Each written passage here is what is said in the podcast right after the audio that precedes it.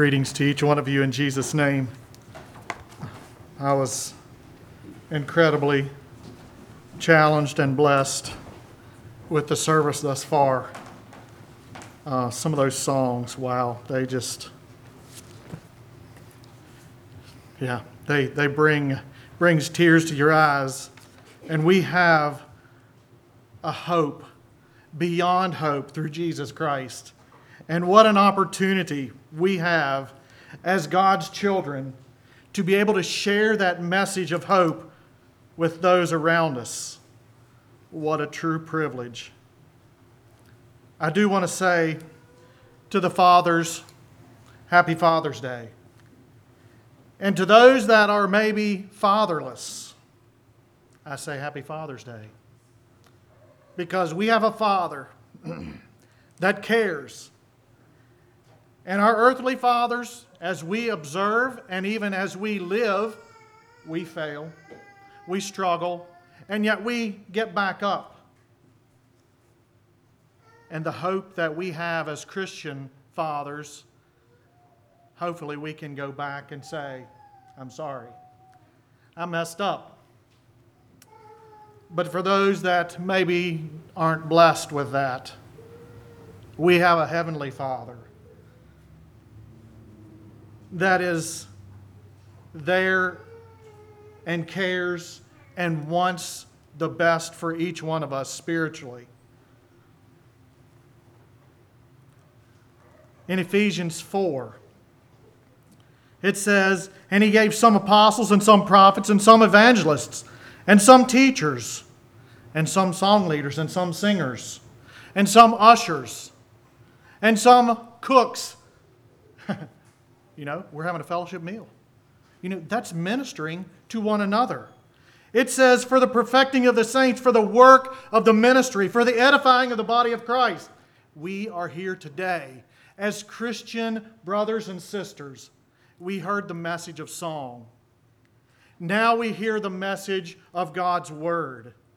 And so I want to draw, to draw your attention to Ephesians chapter 4 for the purpose of the church. That is you, individually, but also collectively. We come together to encourage one another. And I'm hoping that through these songs, and I know that many have been encouraged, including myself, but I'm also hoping that through the message of God's Word, not the speaker, not the comments, but the message of God's Word, can speak to your heart and I've said ever since um, God called me to preach, you know, I'm convinced God has an incredible sense of humor because He called me to preach. Yeah, that's incredible. But it starts there in Ephesians chapter 4. I, therefore, the prisoner of the Lord, is that you? I want you to think about that. Is that you? The apostle was, was speaking here and writing. And he said that he was this prisoner. Is that you? Are you a prisoner of the Lord? And then he goes on to say, I beseech you that you walk worthy of the vocation wherewith you are called. Are you walking according to God's calling in your life? And God's calling in your life and my life is to follow Christ. As we heard through, our, through these songs, our hope, Jesus Christ, that you walk worthy of the vocation wherewith you're called. And how, did, how do we do that? It says to follow Christ. This next verse with all lowliness and meekness, with long suffering, forbearing one another in love, endeavoring to keep the unity of the Spirit in the bond of peace. And then it talks about us individually and collectively. There's one body, one spirit. Even as you or ye are called in one hope, that hope, that message that we heard through those songs, in one hope of your calling. One Lord, one faith, one baptism, one God and Father of all, who is above all and through all and in you all. But unto every one of us is given grace according to the measure of the gift of Christ. God gives you the grace and strength to overcome whatever obstacle you personally are facing today, yesterday, and maybe even something that we have no idea that's coming down the road. But it says he is giving grace, given us grace according to the measure of the gift of Christ. Wherefore he saith, when he ascended up on high, he led captivity captive and gave gifts unto men. Now that he ascended, what is but that he descended first to the lower parts of the earth? Jesus came down, flesh and blood, to walk this earth, to experience the very things that you personally experience, that he might fill all things. And he gave some apostles and some prophets and some evangelists and some pastors and teachers for the perfecting of you individually, for the perfecting of the saints, for the work of the ministry of Christ. What is the work of the ministry of Christ? All of the above. All of this. Endeavoring to keep the unity of the Spirit with lowliness, with meekness, with long suffering, forbearing, endeavoring, one body, one spirit, one Lord, and the bond of peace. Wow. There's so much there. And you're a part of it. I'm a part of it. And it's an excellent opportunity to recognize that we are a part of an exciting plan that God has for each one of us individually. Verse 13 Till we all come in the unity of faith and in the knowledge of the Son of God, unto a perfect man, unto the measure of the stature of the fullness of Christ. Are you there yet? Wow, look at that again. Till we all come in the unity of faith and the knowledge of the Son of God unto a perfect man, unto the measure of the stature of the fullness of Christ. Do you measure up? I look at myself. And I look at the imperfections that I have in my life. And I thank God that I'm not where I was when I became a Christian when I was 17. There were a lot of things God had to work out of me through His Spirit, prompting me, Davy, this, is, this has got to go. This has got to go. And those prompting, those pricks, those little, yeah, those little nudges that I got, not only from God's Spirit, but even from other people, helped me in my Christian life. And as I speak of this, you know, um, my dad, he gave us a lot of good principles that we share, that we, we cherish today. Not that dad was a perfect person, far from it. Not that I'm a perfect person, far from it. But those principles that my parents shared with us, they stuck. And then, through Christ and His Spirit, it helped to enhance that. Till we all come in the unity of faith and the knowledge of the Son of God unto a perfect man, unto the measure of the stature of the fullness of Christ that we henceforth be no more children, tossed to and fro, carried about by every wind of doctrine, by the sleight of men, and cunning craftiness whereby they lie in wait to deceive, but speaking the truth in love. We took a train trip, our 30th anniversary. We went out to Montana to see Wyatt. and on this train, we met lots of people different people. There was a young man that was uh, got a scholarship from high school. He was traveling. He, he was Muslim, and he was traveling and attending a Christian college. And so my wife and I, we were sitting there, and he, we started to get up and walk, walk, walk back to our car, to our seat. And he, hey, um, what's that thing on, on her head? And so it gave me an opportunity to share the truth of God's word, speaking the truth in love. There was another man that we talked to, and I told, you know, asked him what all he was doing and, you know, what his job was, where he was from, did he have family? And so we went through that, and then he asked about me. And I said, Well, I'm a, I'm a teacher, I'm a pastor, and, and we farm. And he said, Oh, I forgot to tell you. I'm an atheist. Hmm, interesting. And so that sparked just a short conversation there. Speaking the truth of, in love, that we may grow up into Him in all things, which is the head, even Christ. This word vocation is an invitation. In verse 1, it's calling or bidding us to come. It is therefore the prisoner of the Lord beseech you, calling you to come, that you walk worthy of the vocation wherewith you're called. You know, sometimes we're called to different jobs. You know, um, I never imagined that God would call me to even step in the classroom. Because when I was in school, oh, school was fun. I shouldn't be telling my students this, but they probably know it anyway from the many stories. School was fun. I didn't make the best grades. I was kind of the B, C, D, F student. no, after that first F in my freshman year, uh, my mother fixed that. Um, things changed after that. But there were a lot of comments from teachers, and I know that you all probably wouldn't guess this, but talks too much in class. Yeah. You know, but through that experience, I understand a little bit more young people. Not that I understand everything, far from it. But you know, I can somewhat identify with that by being there.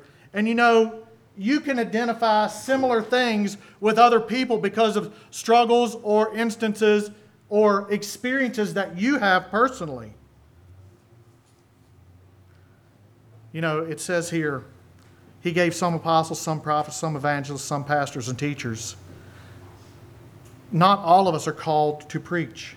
Not all of us are called to sing or lead singing. I just, Jared, I just cannot imagine getting up in front of a group of young people and actually getting them to do something that makes sense. and it was beautiful. But I don't know music.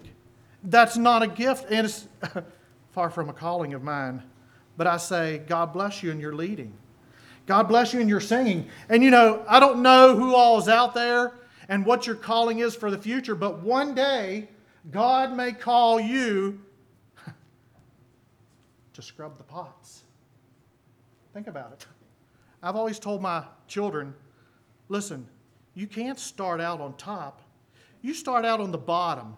You start out scrubbing the, the toilets, and then if you do a good job scrubbing the toilets, then maybe they'll promote you to scrubbing the sinks. And then maybe they'll promote you to moving into the kitchen or sweeping the floor or something. Not all of us are called to those jobs that are out there in the limelight. But a lot of things that are accomplished are done behind the scenes by people that are just there doing the work. Some jobs may need, not seem quite as important, and yet all of it is necessary. You know, when we look at the life of Moses, we look at that divine calling in, in his life. You know, he was drawn out of water, he was a Pharaoh's son, the daughter of, uh, of Pharaoh's, the son of Pharaoh's daughter. And then through that education, through that system, he felt like, hey, I can do this. And when he t- tried to deliver the Israelites himself, he failed miserably and had to flee into the wilderness. And then, in all those years in the wilderness, Moses learned to be on the back burner.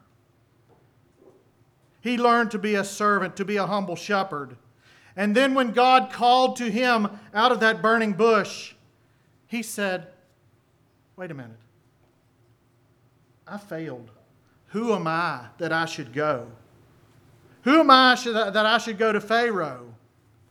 And yet we see God used Moses in a tremendous way to set his people free But it was God's timing, it wasn't Moses.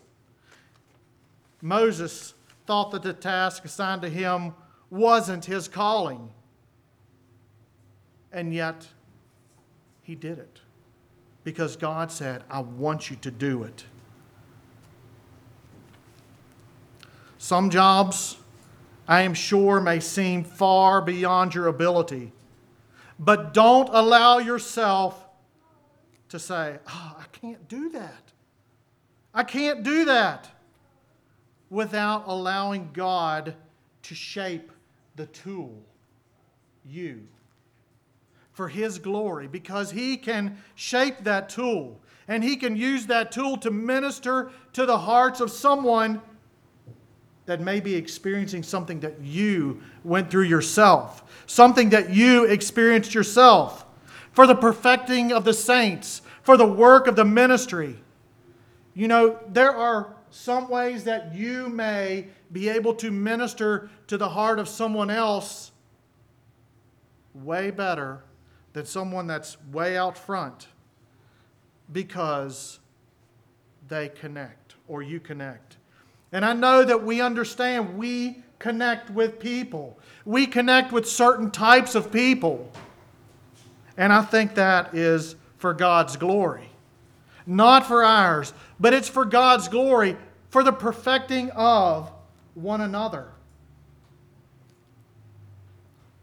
And I'm hoping that in this message this morning, and in other messages that I've shared, and in other messages that many ministers or just God's people have shared personally, individually, collectively, can speak to hearts, can speak to a need, that we can perfect one another. God doesn't always call the equipped, but He equips those He calls. But also on the other side of the coin, we also need to be careful that we don't think that my way is the best way, my way or the highway. You know, it's not like that. We need the balance of other people's viewpoints to make things work out in a way that is appealing, that is tasteful, that is God honoring. And we tend to look at things from a viewpoint that is hugely slanted towards what we think and believe. And I kind of think it's kind of natural for sure, but it's towards our own conceited self image. But as Christian people, that needs to be fading away as we allow God's Spirit to work in our hearts, as we allow God's Spirit to take first place in our lives. That should be just gradually fading away. Romans 12, 3 says, For I say, through the grace given unto me, to every man that is among you, not to think of himself more highly than he ought to think, but to think soberly, according as God hath dealt to every man the measure of faith. Soberly.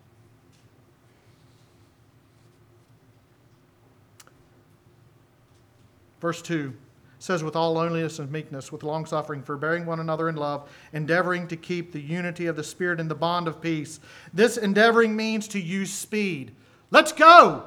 We got to get this done. To make effort, to prompt, to be earnest.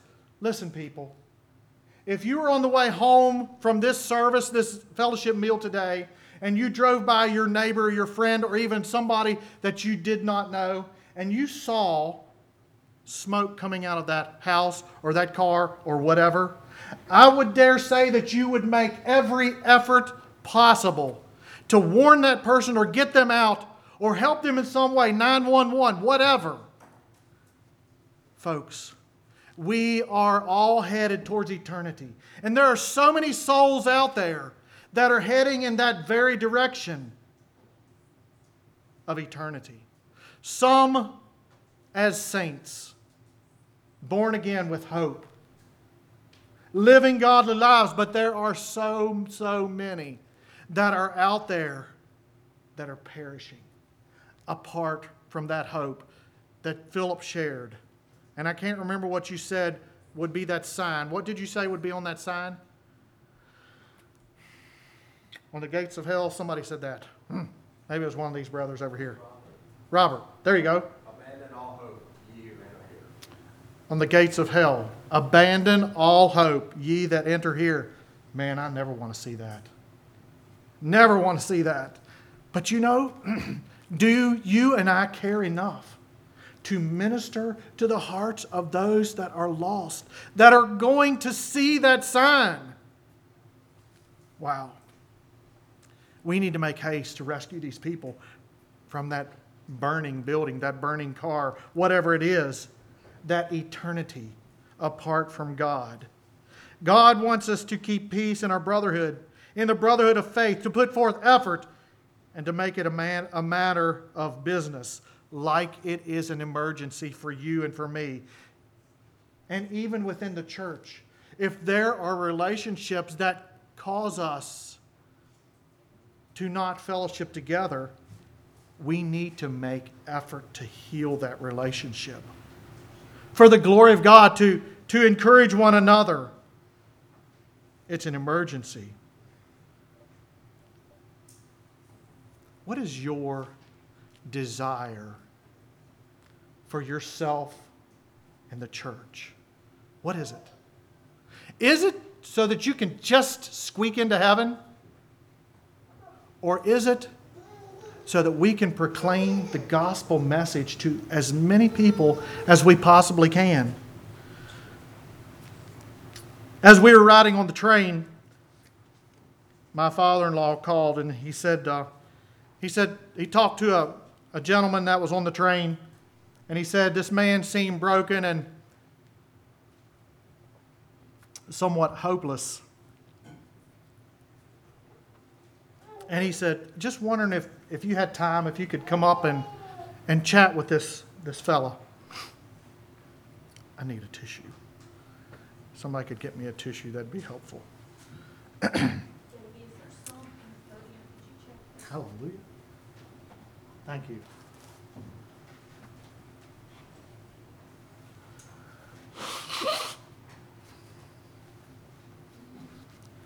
And you know, I was sitting in my comfortable seat on the train. And after I got that phone call, I told Paul, I said, Yeah, I really don't want to go up there. Does that sound like human nature? Does that sound carnal? I'm sorry, it, it is. It's me. It's probably each one of us. Because I was comfortable. I didn't really want to be disturbed. And so I sat there and we chatted about it a little bit, and I said, well, you know what? I think I'm going to go because you know, I just feel like maybe I should. Well, you know what? I got up to that car. That man was nowhere to be found. And I never saw him on the train. I don't know who he was.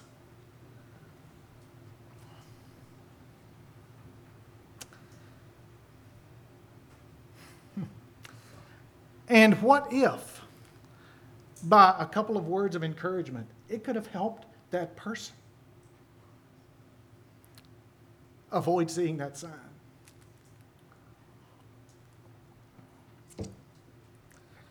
Sometimes we miss our opportunities, and I say that for myself. because I was sitting in comfort. And many of us sit in comfort. We have air conditioning, lights, fans are working. We've got food coming. Is anybody here hungry? Besides the little children, I know you're hungry. Most of us are well fed. Look at me. What is our aim? What is our desire?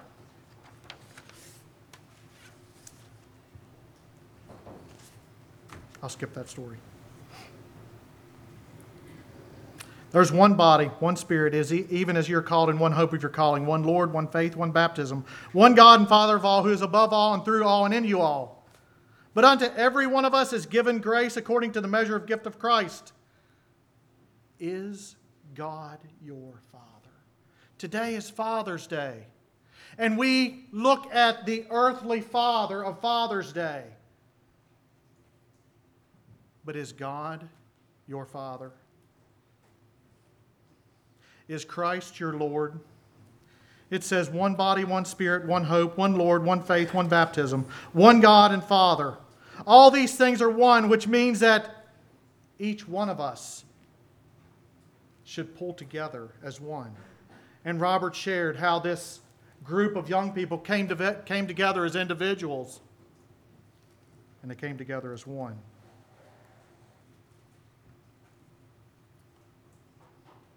And he gave some apostles and prophets, some evangelists, some pastors and teachers for the perfecting of the saints, for the work of the ministry, for the edifying of the body. We see differing abilities, differing people, differing gifts, but it's for the work of the building of the body, the edifying of the body of Christ.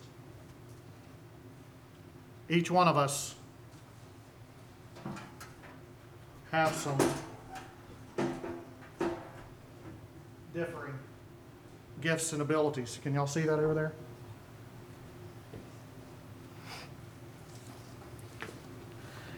Verse 13 says, Till we all come in the unity of faith and the knowledge of the Son of God. Till we all come. We all have different traits, personalities, things about us.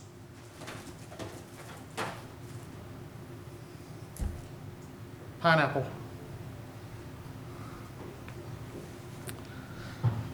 Are you a pineapple? You know, when you pick up a pineapple that has been grown, you can't just pick it up and take a bite. Because the good stuff is on the inside. You know, this pineapple, it's kind of, kind of prickly on the outside. But when you cut away all this prickly stuff, you have a sweet tasting fruit.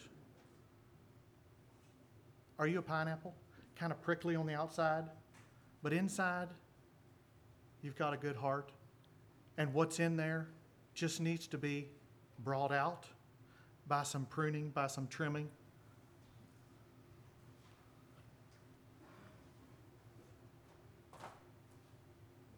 Some of us may be an apple.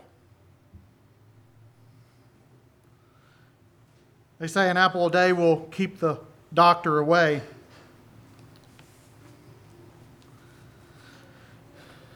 I like apples. I actually like them sliced better than just crunching it off of the core.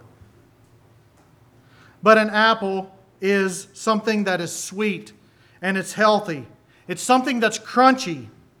They have inner qualities that, when eaten regularly, can possibly help avoid heart disease or cancer or some other things. Maybe Delmar could tell us more about an apple a day. He might not make as much money if you eat these. a pear. I like pears. They're actually one of my more favorite than an apple. Sliced, of course, and ripe.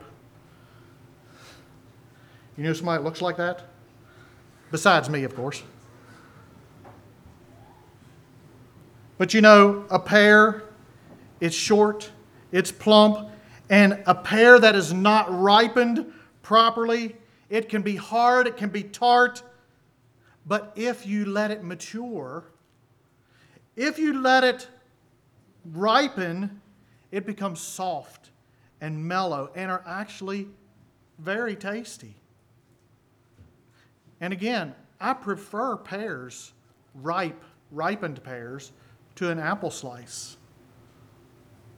Are you a pear?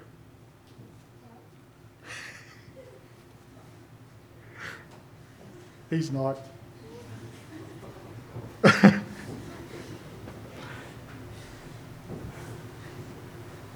An orange. This is navel orange. Sorry. This orange, you can't just take a bite out of it like this pineapple because this peel is bitter. But on the inside, Most of them are soft and juicy. And they have individual sections that are just incredibly made by God that you can pull apart. And if you split those open, they have also some inner juicy little teardrop things.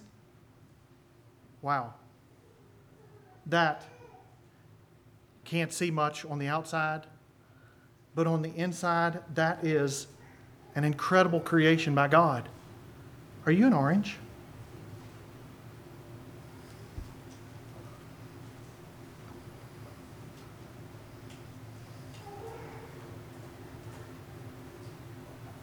Are y'all getting hungry yet? Oh, yeah. Better hurry. Fresh picked. Actually, fresh shopped. They're juicy, they're crunchy, but if you smash these things up and let them set, they ferment. And it actually becomes quite nasty before it would turn into something useful. Are you a grape that fresh picked is quite tasty? Or are you getting, are you smashed and getting sour in your Christian life because of some hard things that have come along the way? Allow God to ferment you into something that is useful, medicinal, tasteful. We all experience some things in life that may make us, or could make us as we allow it, to get kind of nasty. But you know what? As we allow God to work in our hearts and lives, He can bring forth something beautiful, something that can actually be a healing, helpful.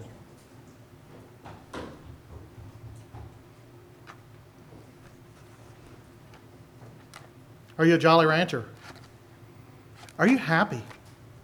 Do you portray that in your Christian life? In your job, in your school, in your home, wherever you go?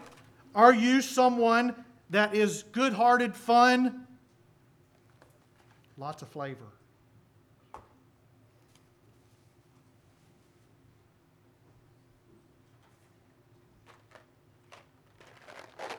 Are you a hot tamale? Some people think they're hot tamales. They think they're hot, but they're not. It adds spice to life.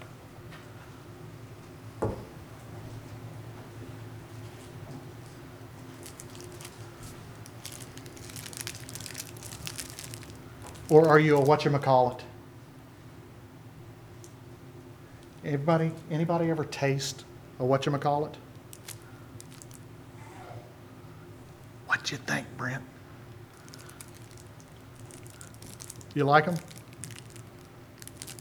A whatchamacallit is a conglomeration of a whole lot of things together. It's chocolate chip, peanut butter flavored crisps, caramel, and it's covered in chocolate. Anything that's covered in chocolate is good. No, not really, but a conglomeration of things. I wouldn't want a steady diet of a whatchamacallit. I wouldn't want a complete steady diet of a pineapple or gummy bears. Gummy, jolly gummy ranchers. I wouldn't want a complete diet of pears or apples. But you know what? If we mix all of those things together and we use them to build the body of Christ, that we perfect one another, what do we have? We have something worthwhile. We have something that is tasty, something that's balanced. It's not just my way or the highway, but it's all of us working together as a body of Christ. we need all of the different flavors of you and you and you. We need all of those flavors of individuals in the body of Christ mixed together to edify one another, to glorify God.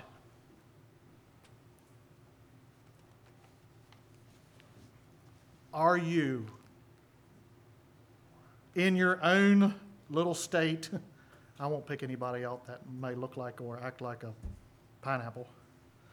I won't call anybody's name that may be a tart pear.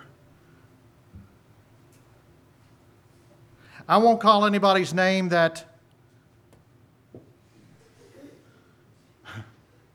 broke off of the vine. No. That may be fermented and are getting sour. That's not my job.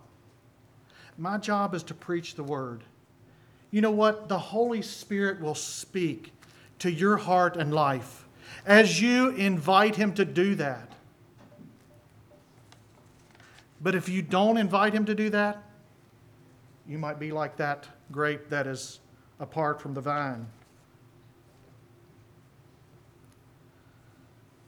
Till we all come into the unity of faith and the knowledge of the Son of God unto a perfect man. It is us pulling together to become more like Jesus. I'm glad He's still working on me. I'm glad that Jesus has given me something to live for, and that's that hope that you all sang about. And I want each one of us to have Philippians 3:14 as a calling for you individually that we press toward the mark for the prize of the high calling of God in Christ Jesus. God's design for the church, for each one of us, is to be more like Christ, to grow to be more like Him, that we have His mind, that we exemplify His characteristics, that we be not unstable, tossed to and fro,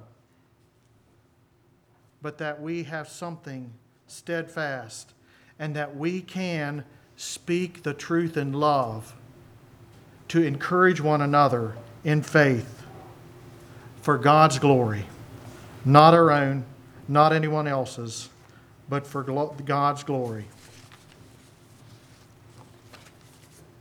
May that be our desire to be called and use the gift to balance the diet of the Christian life, again, for God's glory.